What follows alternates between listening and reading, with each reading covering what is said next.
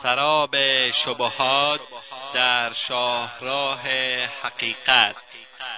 تهیه و تقدیم اسحاق دبیری. بسم الله الرحمن الرحیم. الحمد لله رب العالمین والعاقبة للمتقین وصلی الله وسلم علی اشرف الانبیاء والمرسلین نبینا محمد وعلى آله و اصحابه اجمعین. اما بعد، طرح قبلی درباره رد شبهات در مورد دموکراسی و اسلام صحبت می‌کردیم. شبهه دوم، عده گمراه میگویند که نجاشی رحمه الله به آنچه پروردگار عزوجل نازل کرده بود حکم نکرد و آن هم مسلمان بود. اهل اهوا و خواهشات نفسانی همچنان به قصه نجاشی جهت مشروعیت بخشیدن به طاغوتیان قانونگذار استدلال کرده و میگویند که نجاشی به آنچه پروردگار نازل کرده بود بعد از اینکه اسلام آورد فیصله نکرد و بر آن باقی ماند تا اینکه وفات یافت و با آن هم رسول خدا صلی الله علیه و آله و سلم او را بنده صالح و شایسته نام نهاد و بر او نماز جنازه غائب خواند و اصحابش را به نماز بر او امر نمود. در جوابش هم میگوییم همه مورخان هم نظرند که نجاشی رحمه الله قبل از تکمیل شدن شریعت اسلامی وفات کرده است. او قبل از نازل شدن این سخن پروردگار وفات آمده که فرموده: الیوم اکملت لکم دینکم و اتممت علیکم نعمتی و رضیت لکم الاسلام دینا. امروز برای شما دین شما را به کمال رساندم و نعمت خیش را بر شما اتمام کردم و برای شما دین اسلام را که از آن راضیم برگزیدم. این آیه ها در حجة الوداع نازل شده و نجاشی طوری که حافظ ابن کثیر و غیره ذکر نموده‌اند قبل از فتح مکه وفات یافته است. پس فیصله در آن هنگام به آنچه خداوند نازل کرده است این است که به آنچه از دین که به او رسیده پیروی و عمل نماید، زیرا ترسانیدن و بیم دادن در این ابواب باید بعد از رسیدن قرآن باشد که خداوند می‌فرماید: و اوحی الی هذا القرآن لأنذركم به و من بلغ. و بر من این قرآن وحی گردید تا شما و کسی را که به او میرسد بیم دهم. و وسایل نقل و ارتباط جمعی در آن هنگام مانند زمان ما نبوده و بعضی از قوانین اسلامی بعد از سالها برای انسان میرسید و شاید تا اینکه به سوی رسول خدا صلی الله علیه و آله و سلم سفر نمیکرد آن را نمیدانست، زیرا دین همچنان جدید بود و قرآن پیوسته نازل میشد و شریعت به پایه کمال نرسیده بود. و حدیثی را که بخاری و غیره از عبدالله ابن مسعود رضی الله عنه روایت میکند دلیل روشن بر این ادعا میباشد. عبدالله ابن مسعود رضی الله عنه فرمودند: ما بر رسول الله صلی الله علیه و آله و سلم در نماز سلام میکردیم، ایشان به ما جواب میدادند. وقتی از نزد نجاشی آمدیم بر وی سلام کردیم و ایشان جواب ندادند و بعد از نماز فرمودند: در نماز مشغولیتی. پس هنگامی که صحابه رضی الله عنهم، آنانی که نزد نجاشی در حبشه بودند و زبان عربی را میدانستند و اخبار رسول الله صلی الله علیه و آله و سلم را پیگیری میکردند، خبر نسخ سخن و سلام کردن در نماز نرسیده بود و آنکه مسئله نماز خیلی مهم است، زیرا رسول الله صلی الله علیه و آله و سلم در یک شبانه روز 5 بار مردم را به نماز خواندن امر میکرد. پس مسئله سایر عبادات و قوانین شریعت به حدود که مانند نماز در شب و روز تکرار نمیگردد چگونه خواهد بود؟ پس آنانی که امروز فکر دموکراسی را پذیرفتند میتوانند گمان کنند که هنوز هم به آنها قرآن و اسلام یا دین و شریعت به طور کامل نرسیده است تا باطل خیش را به حالت نجاشی رحمه الله قبل از اکتمال شریعت اسلام قیاس نمایند. شبهه سوم، دموکراسی و شورا. بعضی ها برای به کرسی نشاندن فکر باطل خیش دموکراسی را به شورا در اسلام تشبیه کردند و به این سخن پروردگار درباره مؤمنان یکتاپرست استدلال میکنند و امرهم شورا بینهم و کارهای ایشان مشورت با همدیگر باشد و به آیه دیگر که چنان میفرماید و شاورهم فی الامر و در کارها با ایشان مشورت کن. استدلال می‌آورند و دموکراسی را شورا می‌نامند تا باشد که این نظام کفری را جامعه شرعی پوشانیده و سپس آن را مشروعیت بخشند. اول اینکه تغییر دادن نامها مادامی که اشیاء و حقایق بر حالت خیش میباشند ارزشی ندارد و بعضی از احزاب اسلامی این فکر دموکراسی را جزء برنامه خود قرار داده و به آن تن دادند و میگویند که از این طریق ما میخواهیم به اسلام خدمت کنیم و از داخل دعوت نماییم و دلایل واهی دیگر که هیچ اساس و شرعی ندارد. ما به آنها میگوییم آنچه را شما قصد مینمایید و در خواب و خیال میبینید و سپس گمان میکنید مهم نیست، مهم این است که دموکراسی چیست و چگونه طاغوت آن را تطبیق مینماید و شما را به سهیم شدن به آن فرا میخواند و برای آن انتخابات برگزار میشود و در قانونگذاری و فیصله‌ای که برای آن صورت میگیرد شریک میشوید و با آن موافقت مینمایید. خودتان فریب میخورید و مردم بیچاره را هم فریب میدهید، در حالی که خداوند میفرماید ان المنافقین یخادعون الله و هو خادعهم. بیگمان منافقان به گمان خود خدا را فریب میدهند، خداوند نیز فریب میدهد ایشان را. و در آیه دیگر میفرماید یخادعون الله والذین آمنوا وما یخدعون الا انفسهم وما یشعرون. فریب میدهند خداوند و مؤمنان را و در حقیقت فریب نمیدهند مگر خود را و این را هم نمیفهمند.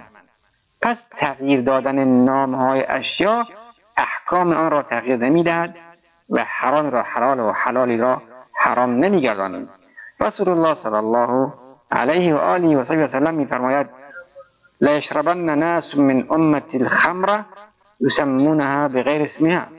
روایت عده‌ای از امتم شراب می نوشند و به اسم دیگری آن را نام میگذارند و حلال میگردانند.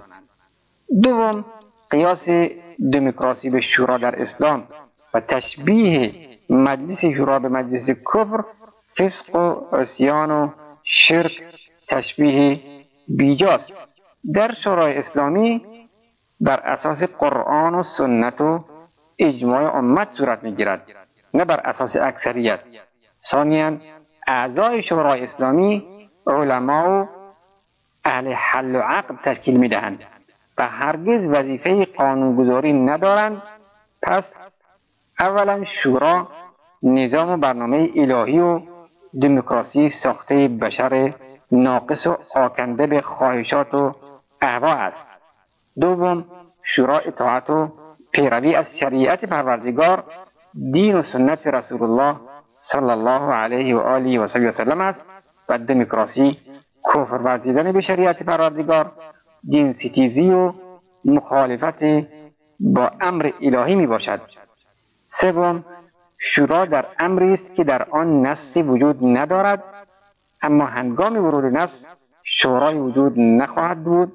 خداوند می‌فرماید وما كان لمؤمن ولا مؤمنة اذا قضى الله ورسوله امرا ان يكون لهم الخيرة من امرهم.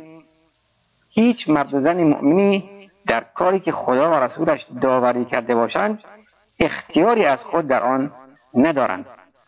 چهارم، دموکراسی ملت را اعلاترین مرده قانونگذاری می داند. پس دموکراسی یعنی فیصله اکثر ملت، قانون اکثریت و دین اکثریت است و اغلبیت حکم حلال و حرام را صادر می کند، در حالی که در شورای اسلامی ملت و یا اکثریت ملزم و مأمور به شنیدن و اطاعت نمودن از خداوند عز و جل و رسول او صلی الله علیه و آله و سلم سپس از امام مسلمین دارند و امام مسلمین مکلف به پیروی از رأی اکثریت و فیصله آنها نیست، بلکه مأمور به اجرای اوامر خداوند و سنت رسول الله صلی الله علیه و آله و سلم می باشد. پنجم، میزان حق و باطل در دموکراسی اکثریت است و این اکثریت مصدر همه سلطه هاست، اما در شورای اسلامی برای اکثریت نه اثری است و نه میزانی، بلکه پروردگار عزوجل برای اکثریت فیصله آشکار در کتابش کرده است که چنان می‌فرماید: وَإِن تُطِعْ أَكْثَرَ مَن فِي الْأَرْضِ يُضِلُّوكَ عَن سَبِيلِ اللَّهِ إِن يَتَّبِعُونَ إِلَّا الظَّنَّ وَإِنْ هُمْ إِلَّا يَخْرُصُونَ. و اگر از بیشتر مردم پیروی کنی تو را از راه خدا دور می‌سازند، چرا که آنان جز از ظن و گمان پیروی نمی‌کنند و آنان جز به دروغ و گزاف سخن نمی‌گویند. این شریعت و دین خداوند است که گمراهی و انحراف اکثریت را بیان می‌دارد.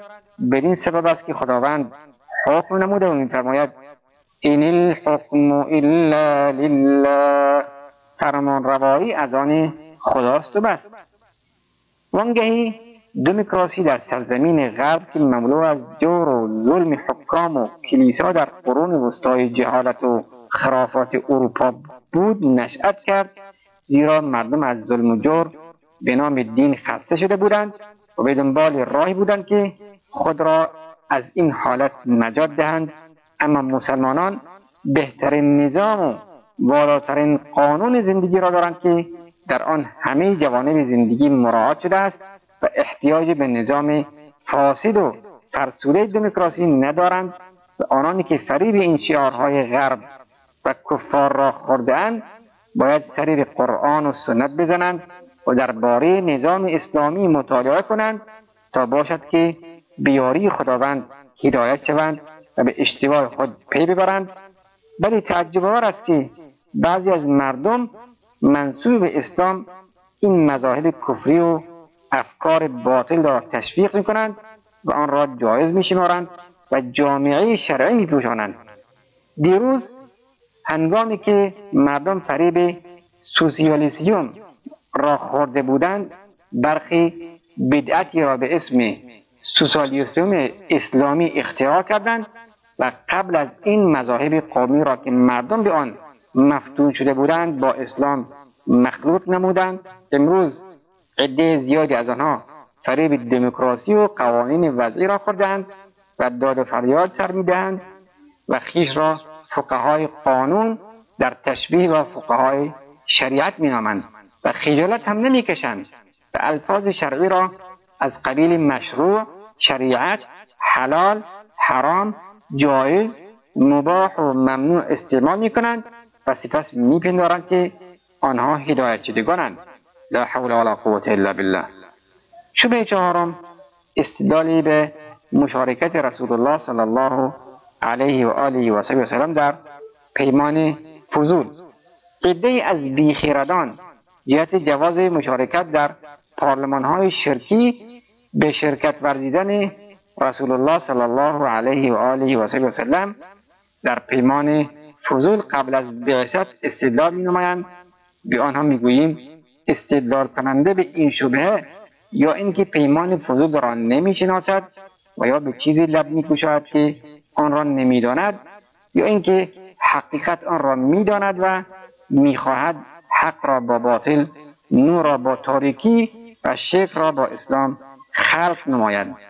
پیمان فضول چنان که ابن اسحاق در سیره و ابن کثیر و قرطبی رحمهم الله در تفسیر ذکر کرده اند، قبایلی از قریش در خانه عبدالله ابن جدعان به خاطر شرف و نسبش جمع آمدند و در آنجا عهد نبودند که در مکه مظلومی را از سرنشینان آن و غیره نگذارند مگر اینکه با او یک جا شوند، تا اینکه حق او را از ظالم باز ستانند و قریش این پیمان را فضول یعنی پیمان فضائل نامید. ابن کثیر می‌نویسد پیمان فضول گرامی‌ترین و شریفترین پیمانی بود که در میان اعراب بسته شد و اولین کسی که به آن سخن گفت و قوم خیش را فراخواند زبیر ابن عبد المطلب بود و سبب آن این بود که مردی از قبیله زبیر متاعی را به مکه آورد، عاص بن وائل آن را از او خرید و حقش را به او نداد. این شخص زبیدی اقوامی را از قبایل احلاف علیه او شوراند، اما آنها به او کمک نکردند و هنگامی که زبیدی شر را دید به کوه ابو قبیس هنگام طلوع آفتاب بلند شد، در حالی که قریش در مجلس خیش در کعبه نشسته بودند فریاد کرد که ای آل سحر، به فریاد مظلومی در مکه برسید که دور از آل و عیال و منزلش در حالی که لباس احرام به تن دارد و غبارآلوده است و تا هنوز عمره را ادا ننموده است. در اینجا زبیر بن عبد المطلب برخاست و گفت آیا کسی نیست که به فریادش رسد؟ قبایل هاشم، زهره و تمیم ابن مره در دار عبدالله ابن جدعان گرد هم آمدند. عبدالله ابن جدعان برای آنها غذای تهیه کرد. در ماه ذوالقعده که از ماهای حرام است به پروردگار عهد کردند که یک جا با مظلوم علیه ستمگر می باشند تا اینکه حق او را از ظالم بگیرند، مادان کوههای سبیر و حرا تا برجاند. و قریش این پیمان را پیمان فضول نامیدند و گفتند که عرب ها در پیمان فضیلت داخل شدند.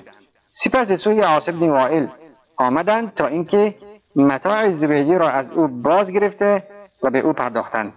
قاسم بن ثابت در غریب الحدیث می نویسد مردی از قبیله خثعم برای حج عمره با دخترش که اسمش قطوع از زیباترین زنان عرب بوده به مکه آمد. نبی ابن حجاج او را ربود و مخفی ساخت. خثعم می گفت چه کسی مرا علیه این مرد یاری می رساند؟ برای او گفته شد پیمان فضول. وی نزد کعبه ایستاد و فریاد زد که ای پیمان فضول، گر اینجا شرکت کنندگان در این پیمان از هر جا به سوی او شتافتند در حالی که شمشیرهایشان را از میان کشیده بودند و میگفتند فریادرس رسید، تو را چه شده است؟ گفت نبی ابن حجاج بر من ستم کرد و دخترم را از من به زور گرفت. با او رفتند تا اینکه به دروازه منزلش رسیدند. نبی ابن حجاج بیرون آمد، به او گفتند وای بر تو، دختر را بیاور و میدانی که ما کی هستیم و بر چه پیمان بسته‌ایم. گفت من این کار را میکنم، اما یک شب او را نزد من بگذارید. گفتند حتی برای یک لحظه هم نه. سپس او آن دختر را آورد. زبیر پیرامون پیمان فضول میگوید در پیمان فضول عهد کردند که در مکه ستمگری اقامت نورزد. به حقی و حمیدی روایت میکنند که رسول الله صلی الله علیه و آله و سلم من در منزل عبدالله ابن جدعان پیمانی را شاهد بودم، دوست ندارم که در عوض آن برای من شتران سرخی باشد و اگر در اسلام به آن فراخوانده شوم اجابت می‌ورزم. ما در اینجا به کسانی که همکاری و شرکت با کفار در حکومت را به این پیمان تشبیه میکنند میگوییم ای اهل فقه و استدلال، در این پیمان و آنچه از فضایل مشتمل است چه وجه مشترک و اعمال ننگین شما وجود دارد؟ در کجای این پیمان گفته شده که با کفار همکاری کنید، با آنها در جنگ علیه مسلمانان شرکت نمایید، کشور، ملت، دین و ناموس خود را در اختیار آنها قرار دهید و آنگاه در انتخابات فرمایشی شرکت نمایید و بعداً به پارلمان داخل شوید و این همه ذلت و خواری را بکشید، هم خود را بدنام کنید و هم دین مبین اسلام را.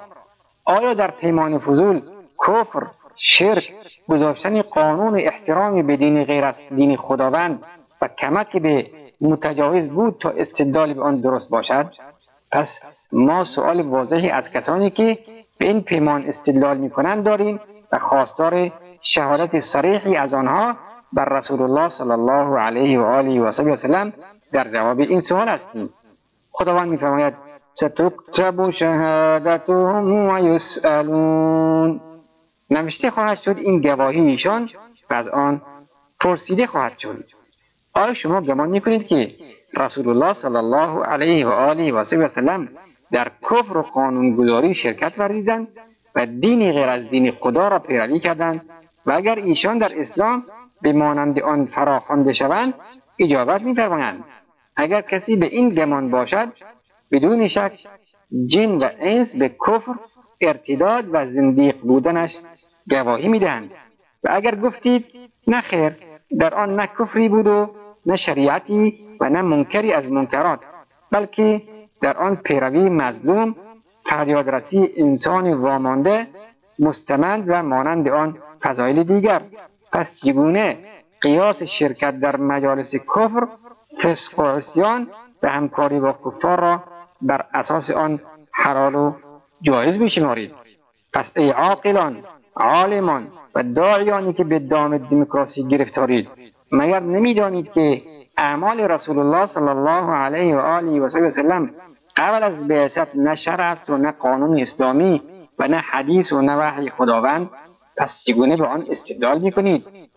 از ذرای خدا همین ذلت و خواری برایتان بس است. همین بار گناهانی را که دنبال خود می‌کشید کافی است. چرا می‌خواهید با استدلال‌های باطل ملت بیچاره خود را گمراه کنید؟